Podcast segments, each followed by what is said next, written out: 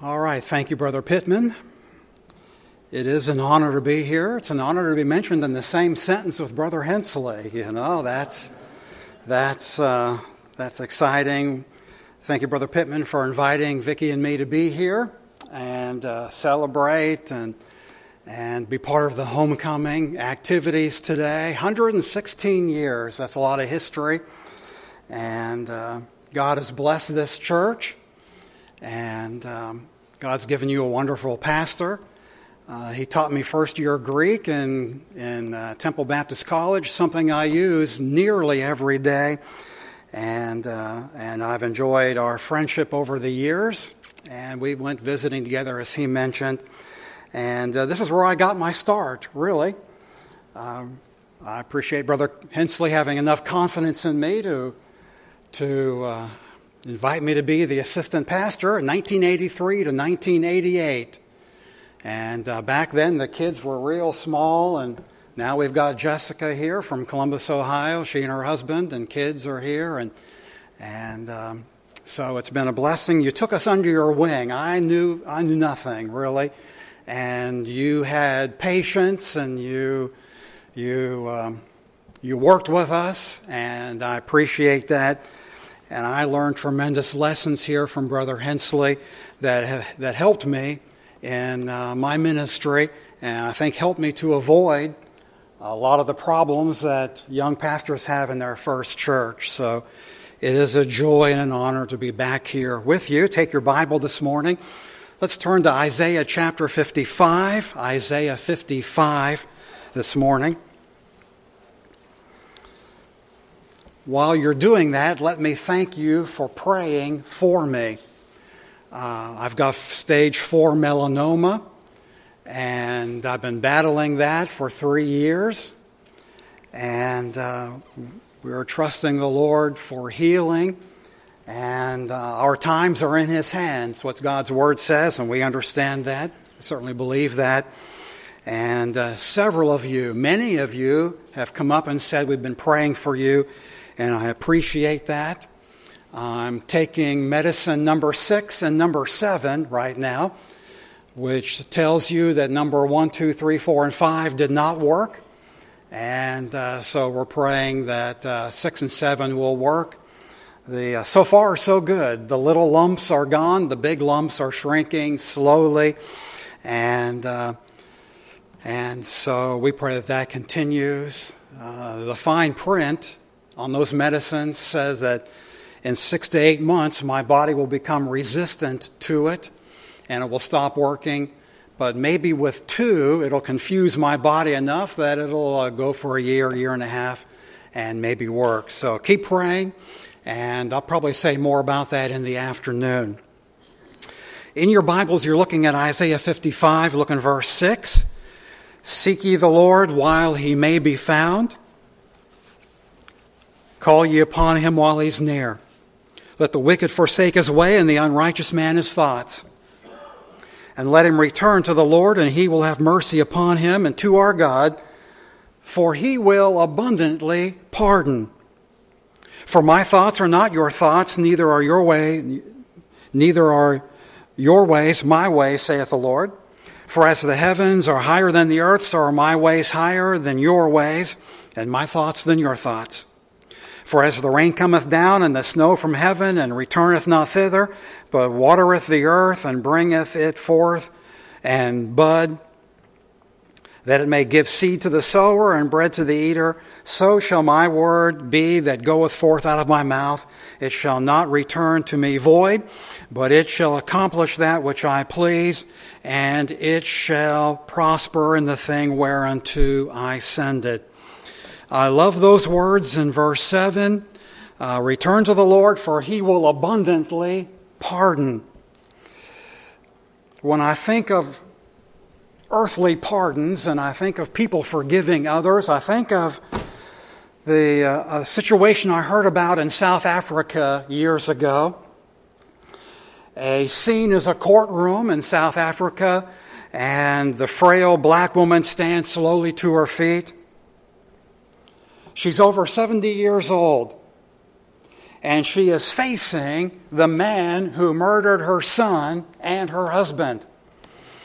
Uh, the white man and his white security officers came to their home, took away the son, uh, shot him point blank, killed him, put his, uh, burned his body while they partied on the riverbank. Sometime later, they took her husband and, uh, and put him on the riverbank, and they came and got her, and she stood there while they poured gasoline on his body and uh, lit the fire. And uh, the last words she heard from her husband were the words, Father, forgive them. The trial is basically over. The men have confessed. And the woman faces the man who killed her husband and her son. And the judge says, What do you want? What do you want? And she says, I want three things. She said, I want someone to take me to the riverbank so I can gather the dust from, the, from my husband and my son's body and give it a, give it a decent burial.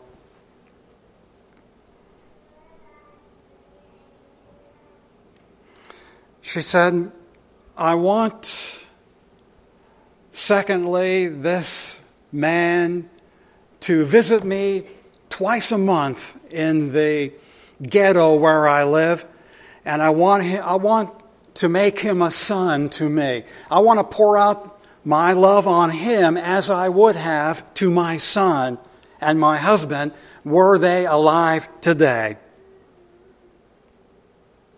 And thirdly, would someone come over and lead me to him? I want to hug him and tell him I forgive him for what he has done to our family. And the bailiff comes over and leads her. And on the way across the courtroom, he faints. I mean, uh, the, the forgiveness, the pardon from this woman was something that he was not expecting. And he goes, and she goes over and she hugs the man. She says, I forgive you. She says, That's what my husband would have wanted. And she said, I've been, the Lord has forgiven me for so much. The least I can do is forgive you. And slowly in the courtroom, quietly, reverently, Amazing Grace. Someone started singing Amazing Grace. And the folks sitting in the courtroom sang, sang along with him in that song. And it is amazing that a woman could forgive the man who killed her husband and her son. What a great example of forgiveness. What a great example of pardon. But I want to show you a picture of a greater pardon this morning. On a hill outside of Jerusalem, a Savior died on a cross, died for the pardon of all who would trust Jesus as Savior down through the years. He suffered though he had done no wrong. Trust Him as your Savior and receive that pardon. My purpose today is to exalt the pardoning and forgiveness of God as I try to speak on our pardoning God. Now turn with me to Psalm 25:11 please. Psalm 25:11. I want to say first of all that God's pardon had a great cost. God's pardon has a great cost. Psalm 25:11 For thy name's sake, O Lord, pardon my iniquity, for it is great. I don't know about you. Well, I do. You could say that along with me. I mean, everybody here could say, Lord, pardon my iniquity, for it is great. And a great and great iniquity requires great pardon.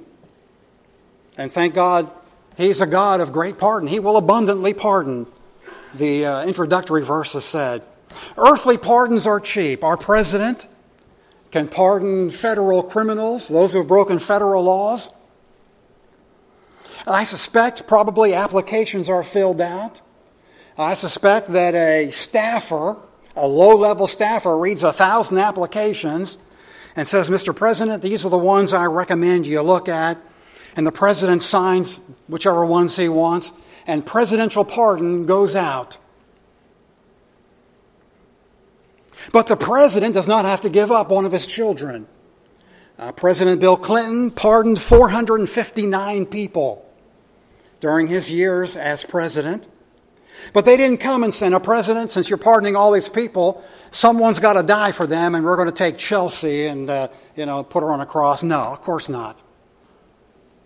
God's pardon comes at a great cost, greater than the pardon that uh, we often see here on the earth.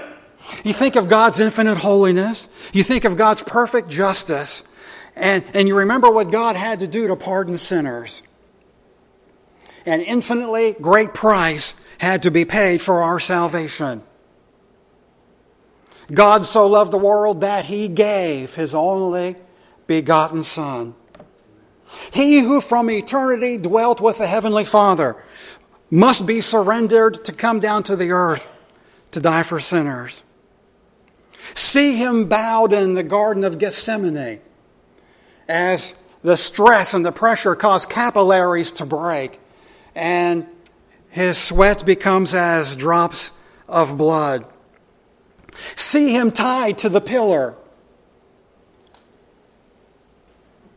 as the scourge runs across his quivering back. And they pull the scourge away and it rips flesh off the back. Muscles are revealed, tendons and ligaments are seen, bodily uh, internal organs are, are seen. And say to yourself, My pardon cost that. Follow him as he begins that long, weary walk to Calvary carrying the heavy cross. Look as he hangs on the cross. He can barely breathe. He must straighten up his legs and push himself up in order for the diaphragm and everything to work so he can breathe. His scourged back rubs against the rough, rugged cross. And say to yourself, My pardon caused that. Oh, the greatness of God's pardoning love. Man derided God's word. Man crucified the Savior. Man killed God's prophets and God's men. And yet, to them, God said, Come now and let us reason together, saith the Lord. Though your sins be as scarlet, they shall be as white as snow. Though they be red like crimson, they shall be as wool. God's pardon had an extremely high cost. Secondly, Nehemiah 9:17, please. Nehemiah chapter 9, 17. Secondly, God pardons willingly. God pardons willingly. Nehemiah was recounting the history of, of uh, Israel. And in Nehemiah 9:17, he says, "And refused to obey, neither were mindful of thy wonders that thou didst among them, but hardened their necks, and in their rebellion appointed a captain to return to their bondage." But notice this: but thou art a God ready to pardon, gracious and merciful, slow to anger, and of great kindness, and forsookest them not. Some human pardons do not come very easily. You have to kind of draw it out of the person. Often man's forgiveness is kind of an ugly forgiveness. It beats the offender over the head with the offense. It constantly reminds the offender that he's been forgiven. It's proud of its forgiving and lets everyone know how different our Lord's pardon. One time, Jesus was invited to a banquet at the house of Simon the Pharisee a woman timidly entered the door, went through the door, came in. She was a sinner, a disgraceful woman. She had a bad reputation. Most of the people at the dinner avoided her because they knew her background.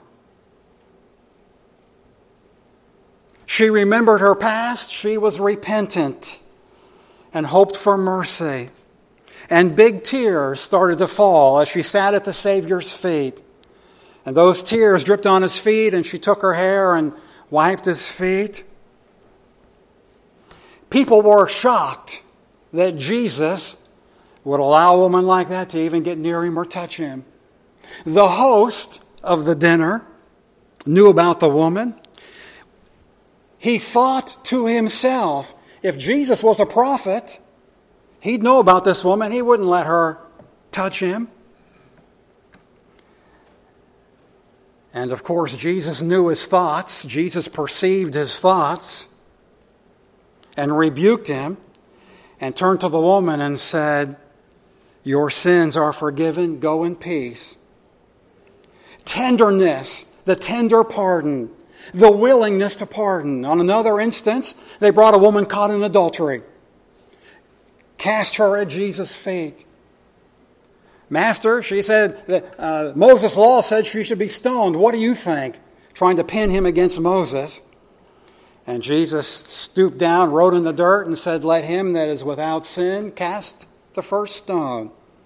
And one by one they left, and Jesus stood up and said, Where are you? Uh, isn't there anybody here to accuse you? And she said, No man, Lord. And he said, Neither do I condemn thee. Go and sin no more.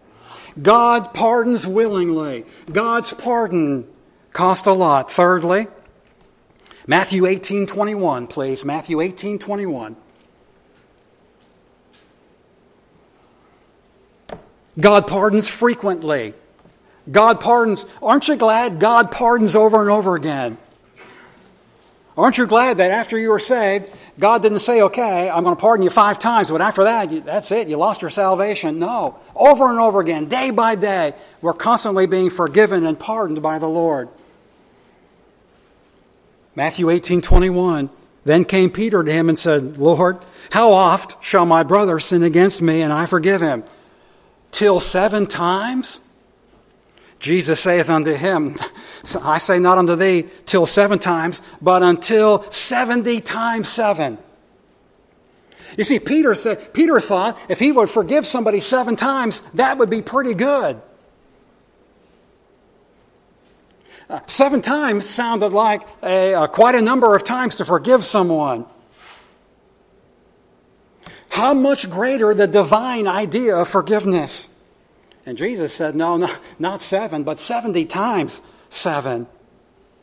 Keep on forgiving. God's pardon never runs out, God pardons frequently. John Newton, the writer of Amazing Grace, said, I am downright staggered at the exceeding riches of his grace.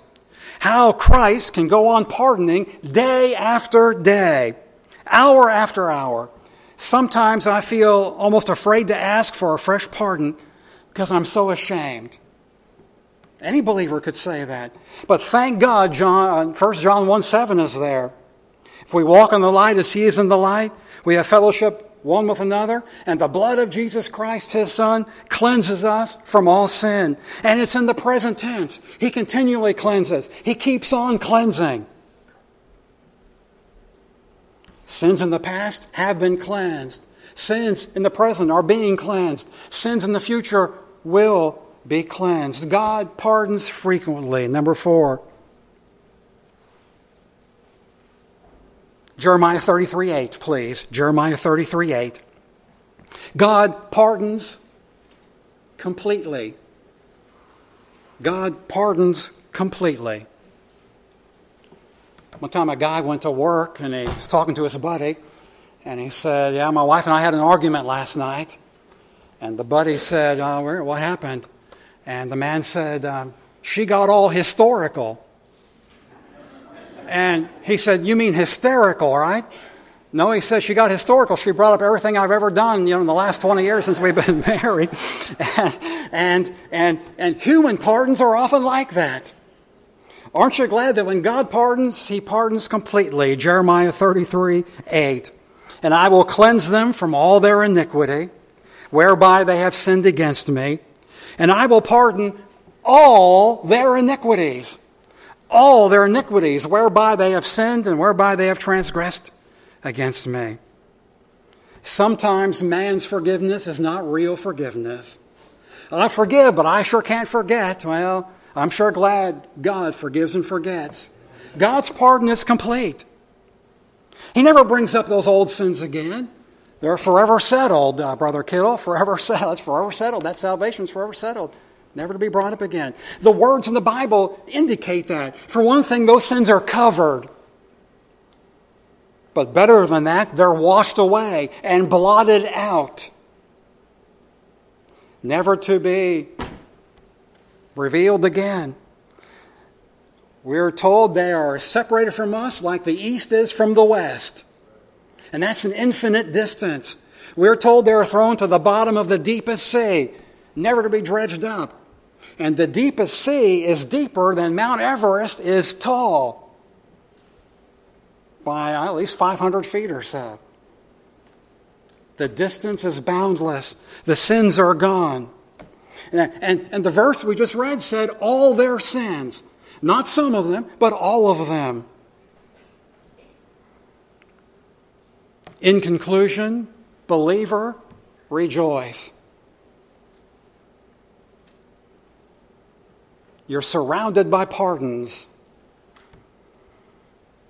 One of the Puritans said, Pardons line the road to heaven. And that's certainly true. Lost sinner, there's hope for you.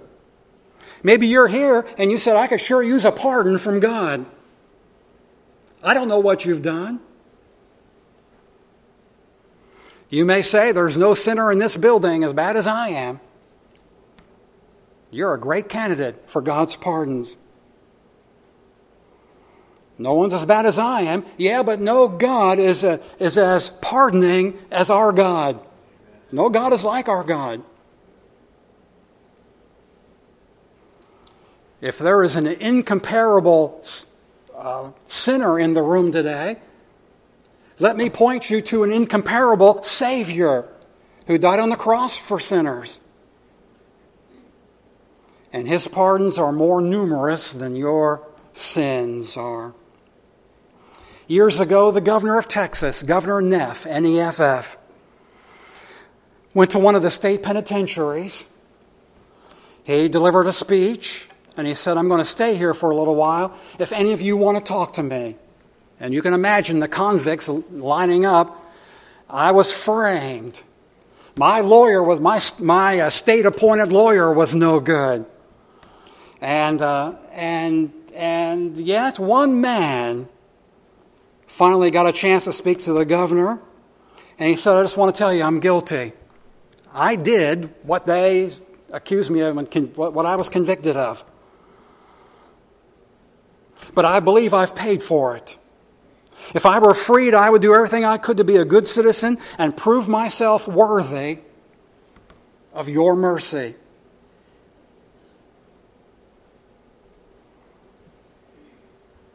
At the appropriate time, one man was pardoned. Governor, or uh, yeah, governor pardoned. The man who admitted it said, I, I'm guilty. I'm guilty. No one is saved until they are willing to say, I'm guilty. Yeah, oh. all have sinned and come short of the glory of God. That means really everybody is guilty before they're saved. But thank God for the blood of Christ that washes away sin. But one thing about a pardon, it must be accepted.